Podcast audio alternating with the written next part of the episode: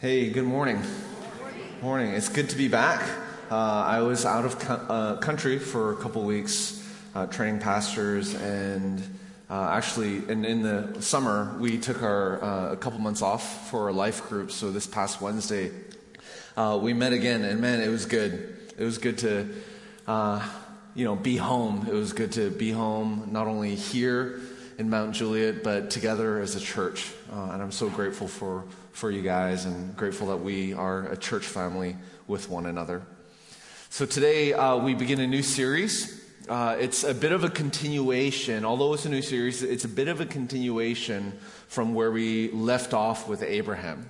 In our previous series, Walking with God, we, we learned that God will never call you to do something without first giving you his presence to accompany you through it. And as we pick up today, it's going to be years later from Abraham.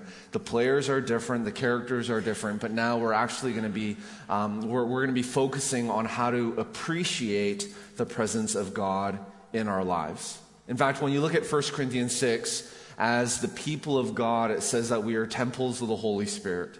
So wherever we go, the presence of God goes with us. In 1 Corinthians 6:19 it says, "Don't you know that your body is a temple of the Holy Spirit who is in you, whom you have from God?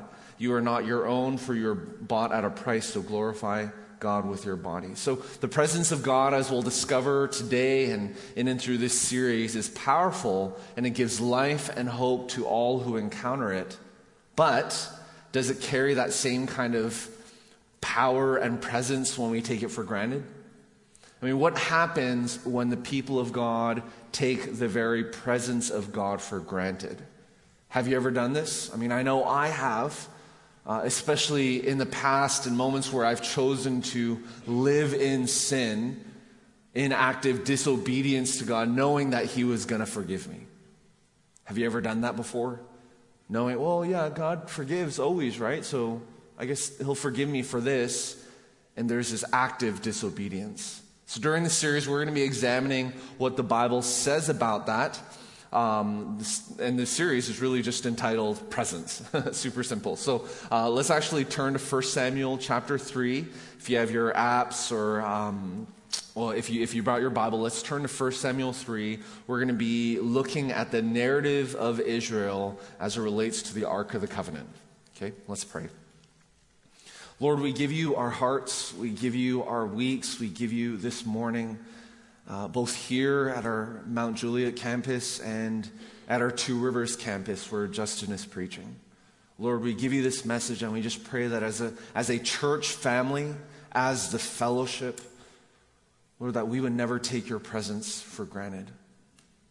Lord, that you would reveal to each and every one of us the ways that we are taking your presence for granted that we would come to you in repentance, Lord, and that we would walk in new life and new power for your honor, for your glory, so that the lost would come to know you and that you would be lifted up high here in Mount Juliet, in Middle Tennessee, and beyond.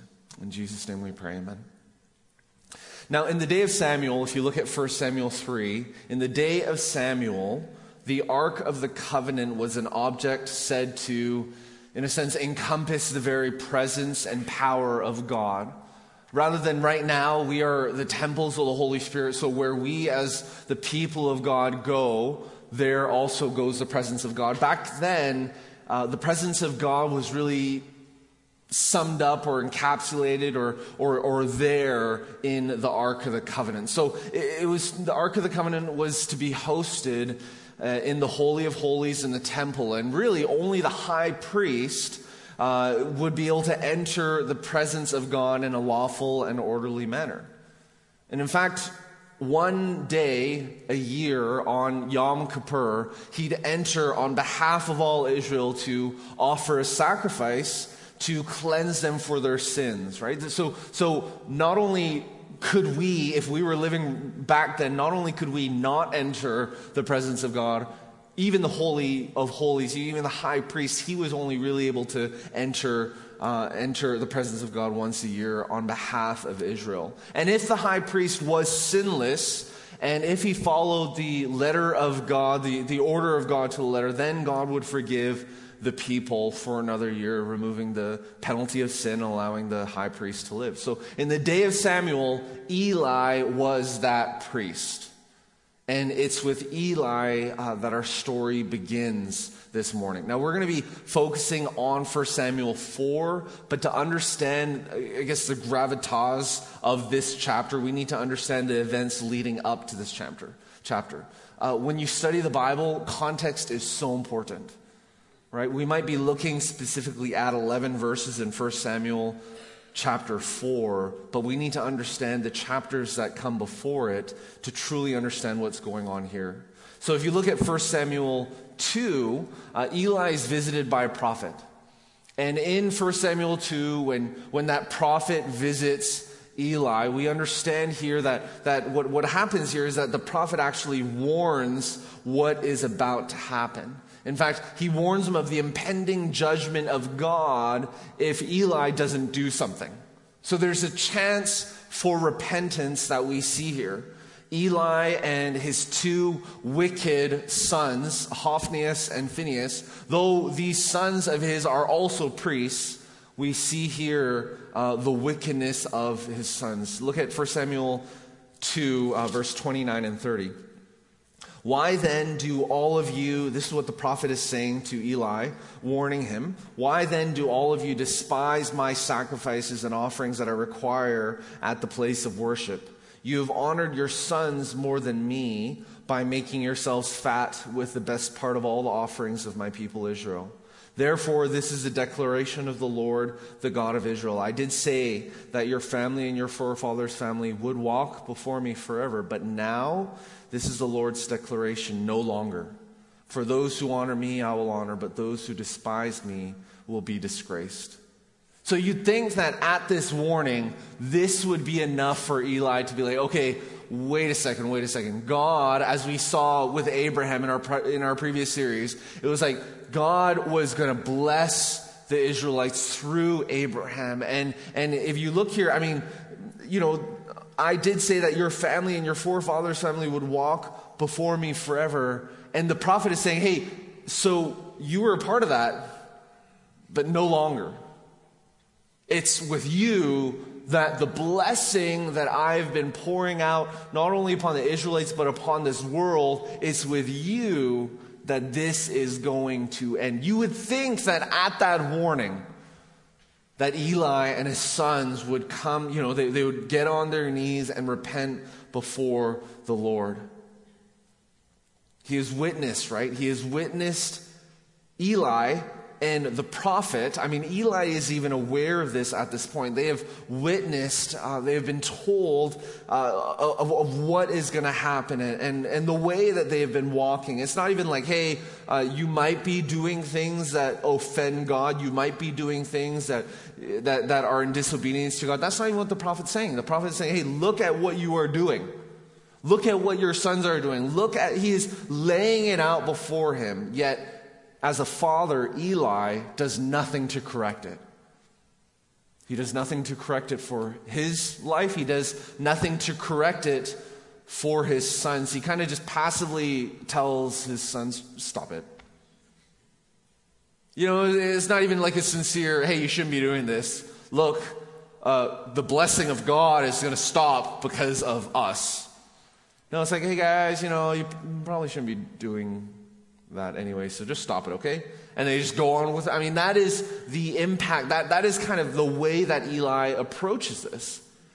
I mean, Hophni and Phinehas, Eli's son, stand in such a stark contrast to Samuel. I mean, look at what it says in 1 Samuel 2 26. By contrast, right? It, it even says that. By contrast, the boy Samuel grew in stature and in favor with the Lord and with people. Do, do any of you remember actually that this is what it says about Jesus as a young boy as well?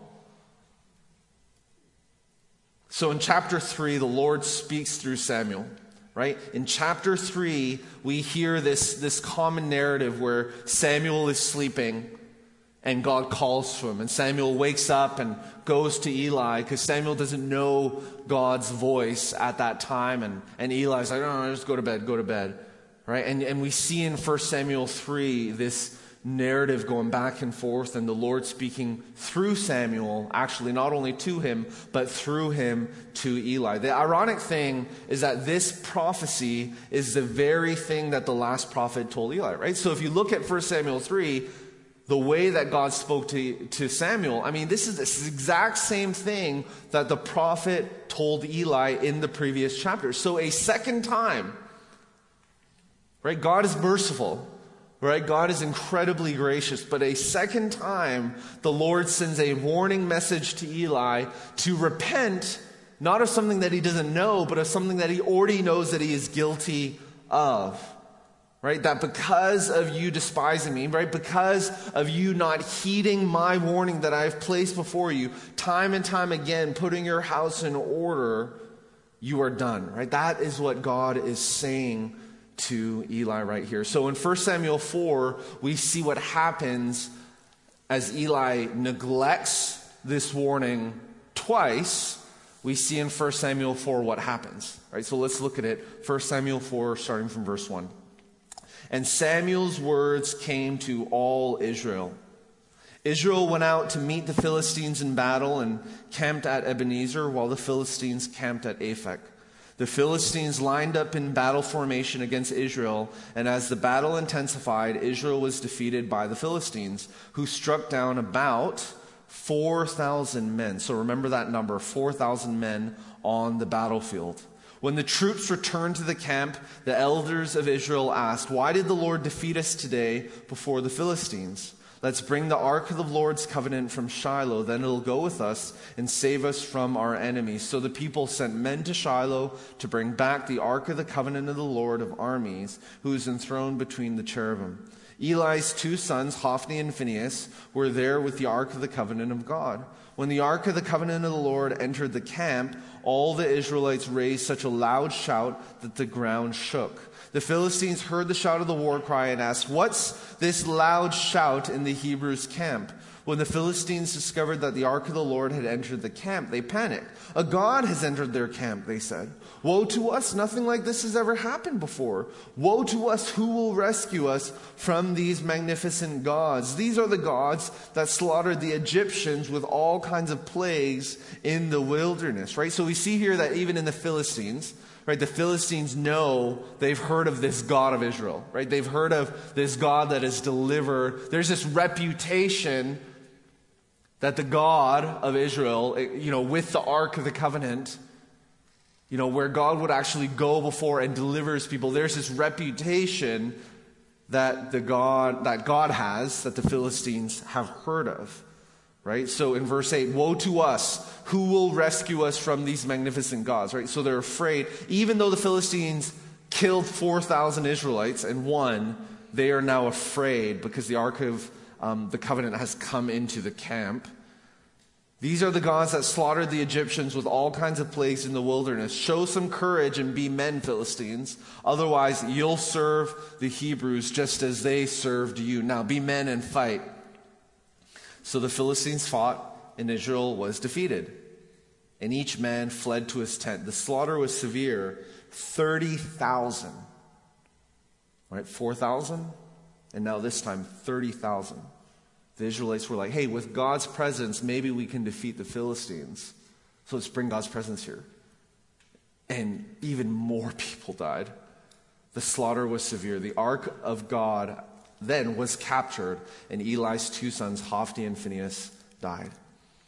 In this passage today, we discover that there are three things that happen when we take God's presence for granted. The first one is that it happens one decision at a time. Number two, it distorts your reality. And number three, you are saying that you are your own God. So let's start with the first point. When we take God for granted, it happens one decision at a time. When we take God for granted, it starts slowly and then it begins to snowball. I mean, just look at Eli's decisions and his son's decisions in 1 Samuel 2. Uh, in, in 1 Samuel 2, we're not going to read 12 to 17, but if you pull it up, uh, I'll just quickly walk through it. So just kind of scan that with your eyes, right? 1 Samuel 2, 12 to 17. We see here in these verses that Eli's sons, they took advantage of their priestly position and privilege. Right? We see that his sons, in the way that they deal with the meat and, and the way that the, the sacrifices happen and, and this entire narrative from 12 to 17, we see that Eli's sons not only took God for granted, but they took their position for granted as well. Uh, Hophni and Phinehas were supposed to be the ones that knew what it meant to worship God. Right? It's fine if other people didn't understand that as blacksmiths, as, as tradesmen, as, as fishermen, as, and whatever position or whatever work, whatever thing that they did, yes, they worshiped God, but they didn't know everything about God. But Hophni and Phinehas were supposed to know what it meant to worship God. They were supposed to know this as priests. They were supposed to be the ones that led other people to God, yet they took their position for granted. And it happened one decision at a time, as we see here regarding the sacrifice. Not only that, in verse 22, Eli's sons were sleeping around. The priests were sleeping around. And not only were they sleeping around, like, not only was that bad enough, but they were sleeping around with women who were also there to serve God and worship Him. We see here in Eli's response to his sons, and then in verse 23 to 25, we see here that his sons weren't just sinning against others, but we see here that they're actually in their sins sinning against the Lord. Yet, even in being confronted by their father, the sons wouldn't listen. When we take God's presence for granted, it happens one decision at a time. Now let's compare Eli and his son's decisions in the way that they took God for granted. Let's compare that to Samuel's and his mother's, Hannah. So if you look at 1 Samuel 1, right, Hannah was barren. Hannah didn't just rely on her husband to worship the Lord, but we see here in chapter 1 that she actually went and worshiped the Lord too. I mean, look at 1 Samuel 1, verse 10 and 11. Deeply hurt, Hannah prayed to the Lord and wept with many tears. Making a vow, she pleaded, Lord of armies, if you will take notice of your servant's affliction, remember and not forget me, and give your servant a son, I will give him to the Lord all the days of his life, and his hair will never be cut. And then in verse 19, Hannah and her husband then went to worship the Lord again. She then conceived, she gave birth to Samuel, and she didn't conveniently forget the vow that she made before the Lord. If, if, if this were Eli, Hophnius, and Phinehas, or Hophni and Phinehas, I mean, they would have worshiped or they would have made a commitment or they would have made a vow or said something to God, and because they were taking God for granted, one decision at a time, they would be like, well, thanks God for the blessing, and they would have just ran with it themselves. Yet Hannah, as we see here, doesn't forget the vow that she made before the Lord. Instead, she weans her one and only son, brings him to Eli, and raises him as a servant of God. Imagine how difficult that must have been. The number of tears, the amount of tears that she wept to the Lord for his son. And God finally answers. And then she offers him up to the Lord. And then we see here in verse 27 28 of chapter 1 I prayed for this boy, and since the Lord gave me what I asked him for, I now give the boy to the Lord. See that faith? You see the way that Hannah is not taking God's presence for granted like Eli's sons are? For as long as, he, as long as he lives, he is given to the Lord, then he worshiped the Lord there. And then we see in chapter 2, verse 18, right? Samuel is living in line with the decisions, not only that he made, but that his mom made for him. If you're a parent, whether your children are young or whether they're old or maybe they're not yet born yet, as a parent, the decisions that you make deeply affect the decisions that your children are going to make. And we see here in verse 18, chapter 2, verse 18, that Samuel served in the Lord's presence. Him serving in the Lord's presence wasn't just him saying, hey, I'm going to decide to give my life to the Lord. No, his mom made the decision for him, set him up. Now, obviously, Samuel could have not done so, like Hophni and Phinehas chose not to. Yet you see how it started with his parents. Samuel was nothing but a small child, yet the decisions that his mom made and the decisions that he made snowballed, just like the decisions that Eli made, Hophni and Phinehas's decisions snowballed as well. It's just they snowballed in a different direction. As a result, what happens is that in verse 21, chapter 2, 21, we see that the Lord blesses Samuel by growing up in the presence of the Lord. This narrative, what is happening with God blessing Samuel, with God pouring his favor out upon Samuel, this is what should have been said for Hophni and Phinehas. Like that was their destiny. That was what was supposed to happen for them. Yet we see the impact of our decisions and of the decisions that we are and aren't making. So while Hophni and Phinehas are making decision after decision, one by one leading to their death, we see in chapter 226, by contrast, the boy Samuel grew in stature and in favor with the Lord and with people. So when it comes time to what we just read in chapter 4, we see here in verse chapter 319, take a look here, right? Hannah's decisions, Samuel's decisions, and look at chapter 3 verse 19. Samuel grew and the Lord was with him, and he fulfilled everything Samuel prophesied. All Israel from Dan to Beersheba knew that Samuel was a confirmed prophet of the Lord. The Lord continued to appear in Shiloh because there he revealed himself to Samuel by his word, and Samuel's words came to all Israel. That was the first thing that we see that happens when we take God's presence for granted, right? It, it, it, snowballs, it happens one decision at a time. But the other thing, the second thing that happens when we take God for granted, is that it actually distorts our reality. I mean, just consider the beginning of 1 Samuel 3, where it begins with Eli ignoring God's warnings. Right? Chapter 3, verse 1. The boy Samuel served the Lord in Eli's presence. In those days, the word of the Lord was rare and prophetic visions were not widespread. I wonder why the word of the Lord was rare at that time. Right? It's, it's a different time than we're living in now, right? Remember what I said earlier? It's not that, you know, our bodies are the temple of the Holy Spirit. Right? At that time, it was like, you want to see God, you want to experience God, you want to worship God. You couldn't go to God yourself. You had to go through a priest. Well, thank God we don't need to do that today.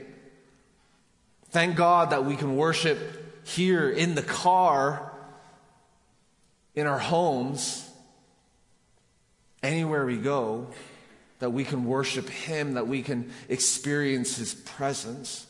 Right? Thank God for that. Yet in that time, why was the word of the Lord rare? Right? Wasn't the high priest supposed to go into God's presence with the Ark of the Covenant, bring back God's word, and, and share God's word and his presence with everyone else? Why was God's word rare? Why were prophetic visions widespread? Do you think it had to do with the decisions that Eli, the high priest, was making? Do you think that, in fact, Eli's decisions not only affected him and his sons, but actually the rest of the people of God as well. Now, after Samuel shared with Eli what God was going to do, right? So, 1 Samuel 3, you see, Lord calls Samuel. Samuel says, Here I am. He runs to Eli and he says, Here I am. Did you call me? And Eli was like, No, I didn't say anything. Go back to bed, son. Right? And then, you know, it happens again. And, and then, you know, Samuel eventually is like, Well, actually, you know, say, Here I am. You know, maybe God is speaking to you. Like, why did it take so long for, for Eli to, to, to recognize that maybe God was speaking to Samuel? And why, after Eli hearing this, I mean, I mean, I mean, just look at this. I mean, look at verse, chapter 3, verse 18. So Samuel told him everything and did not hide anything from him. And Eli responded. Just look at Eli's response here as well. It just goes add on to effect after effect what's happening here and, and the fact that the word of the Lord was rare and prophetic visions were not widespread, right? Look at this.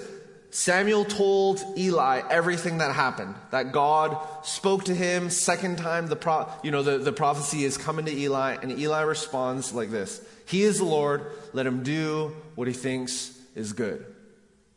I mean, just look at his response. What does that tell you about his heart and about his posture toward God? I mean, is Eli just trying to be cool. He's like, well, you know, this little Padawan is trying to learn God's voice, and, you know, I'm supposed to hear God's voice, but I'm not here. I haven't heard God's voice in a really long time. Even though a prophet came and spoke to me, I was like, I don't know, maybe that's just him. I, I don't even know if I can tell if this is God or not. And then this little kid says something similar. I mean, if God were to speak, shouldn't he speak to me? And why is he speaking to this little kid?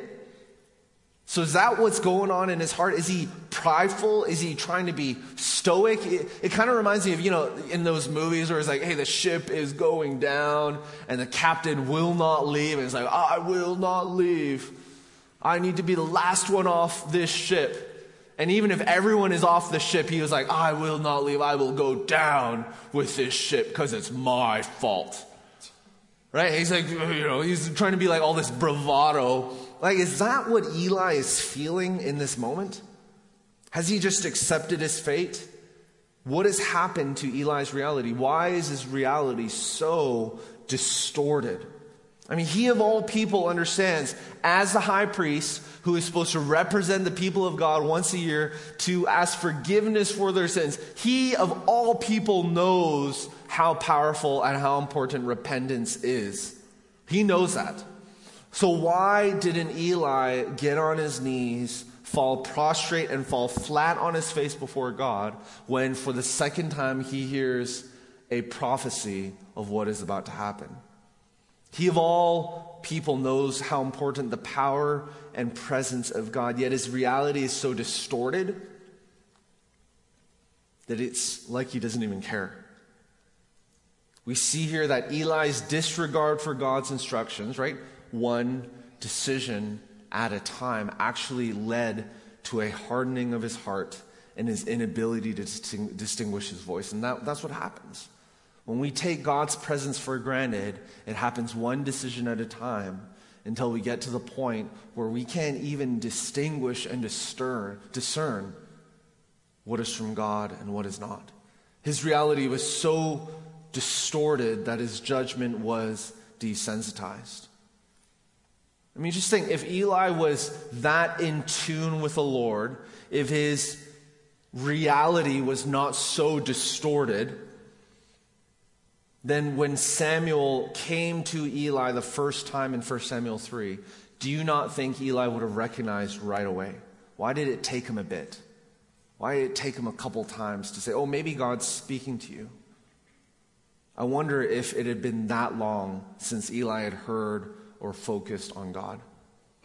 Now, when we look at what happens in 1 Samuel 4, remember 4,000, 30,000, right? After the Israelites in 1 Samuel 4 go out to battle, they lose 4,000 men on the battlefield. Now, look at what happens in 1 Samuel 4. You would think, right, you would think that with this, that the Israelites would then consult God.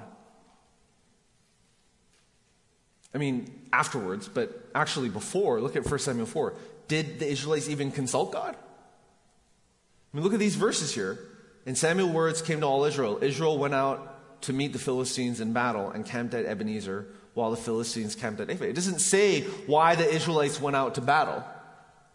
But in other instances, it says why the Israelites would go out to battle. Why does it not say here, why does it not give us a reason for the Israelites going out to battle. Maybe the Israelites were just like, well, I mean, we haven't heard from God in a long time anyway. We're just, you know, maybe, maybe we're just bored or maybe they, you know, maybe, maybe they like, made us mad or, or gave us a bad look and we're like, oh, you know, I don't like you. I'm, you know, I'm bored. You know, let's, let's do this. I mean, why did they go to battle? It doesn't give us a reason here. Perhaps they didn't even consult God. It just says that they went out to battle. And then, not only did they lose after going out to battle, they ask a really good question in verse 3. Why? So when the troops returned to the camp, right, after 4,000 people were dead, the elders of Israel, so at least it was the elders of Israel, right? The leaders that asked this. Why did the Lord defeat us today before the Philistines? So they were like, is God against us? That we would lose 4,000 people? Let's bring the ark of the Lord's covenant from Shiloh. Then it'll go with us and save us from our enemies. So the people sent men to Shiloh to bring back the Ark of the Covenant of the Lord of armies, who was enthroned between the cherubim. Eli's two sons, uh, Hophni and Phinehas, were there with the Ark of the Covenant. And then when the Ark of the Covenant of the Lord entered the camp, all the Israelites raised such a loud shout that the ground shook. Do you see what's missing here? Does this remind you of maybe another parable in the New Testament where that man who had so much stored up, he had so much wealth that he said, Hey, I, I, I have amassed so much that I'm, I, you know, I think to myself, actually, that maybe I should build another storehouse to store all of this wealth that I have amassed myself. You remember that parable that Jesus talks about? This self centered I, I, I, I. I mean, the elders of Israel asked a really good question but they didn't even wait for God to respond.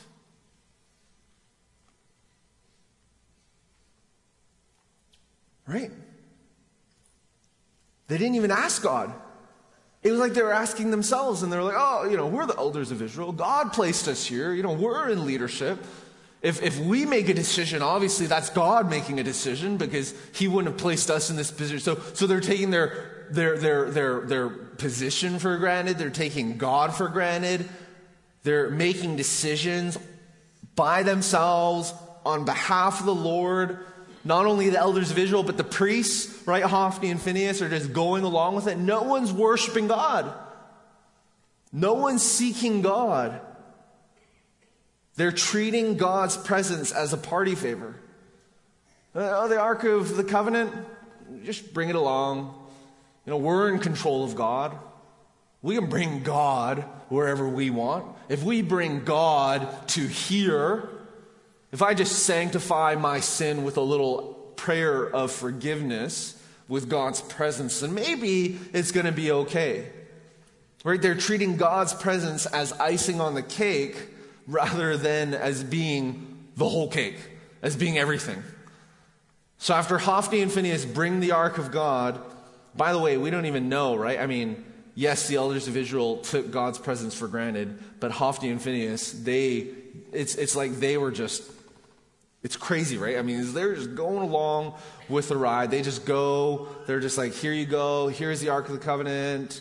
You asked for it. This is our job, so we're going to bring it over to you. I don't really care. So after they bring the Ark of God onto the battlefield as an ornament, we see here that then 30,000 Israelites died. And if that wasn't bad enough, the ark of God gets captured, and then Eli, uh, then, then Hophni and Phinehas die as well. So when they came for the ark in 1 Samuel 4, here's another question. Why didn't Eli the high priest speak up against it?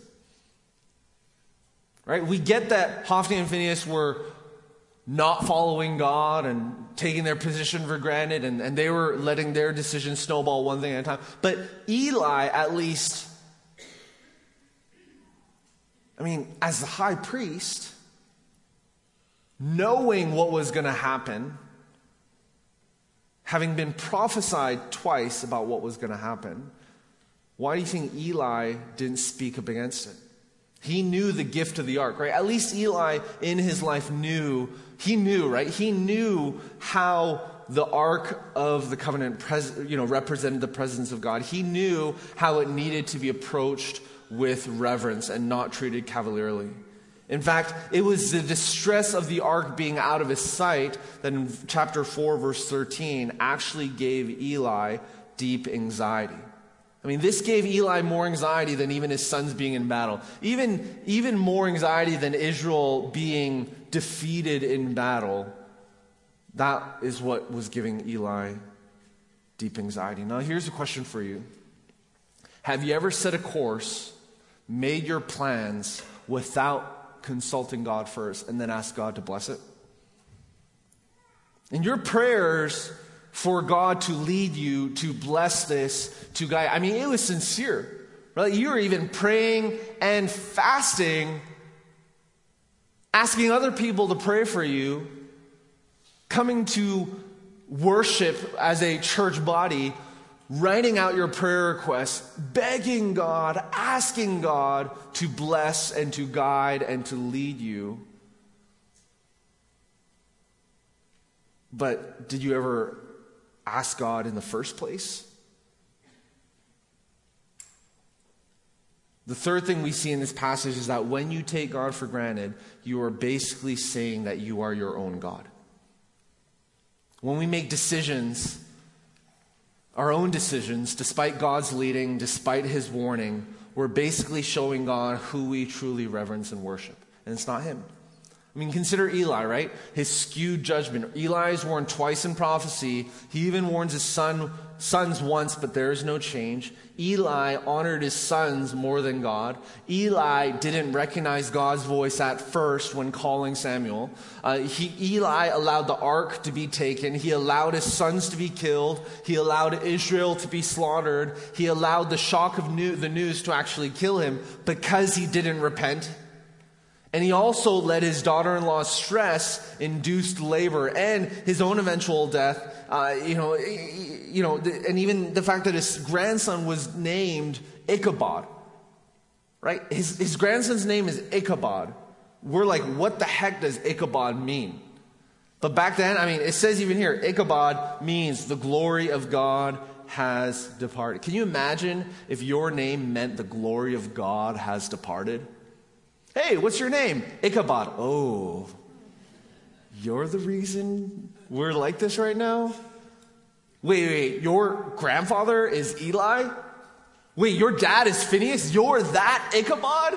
Like, I'm sure he went to every ornament shop and could never find Ichabod because no one would ever celebrate the name Ichabod.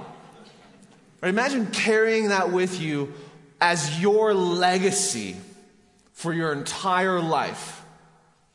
Where's the Ark of God? Where's the Ark of the Covenant? Philistines have it. Why? Ichabod. No, seriously, like just imagine that legacy for the people of God. I mean, may, may the Lord have mercy on us. Seriously, may the Lord have mercy on each and every one of us. Because I know that we all make plans without consulting God first, and we ask God to bless them. If you're like secretly like, yeah, I know, oh, yeah, I, I did that, I've done that, don't worry, we all do it. we all do it.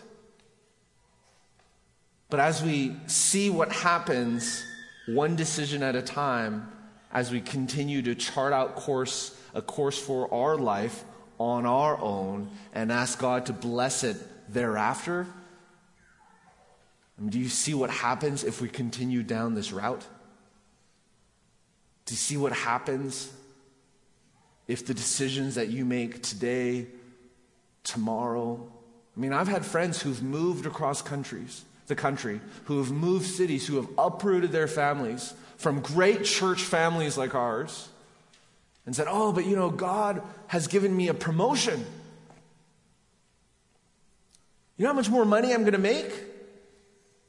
And I'm going to make this much more money which means I'm not going to have to travel as much, which means I'm not going to have to work as much, which means I'm going to have more time for church. And I'm going to have more time for family. So, of course, God is in this move. And then I follow up with them. Real story. And their, fam- their, their families are broken.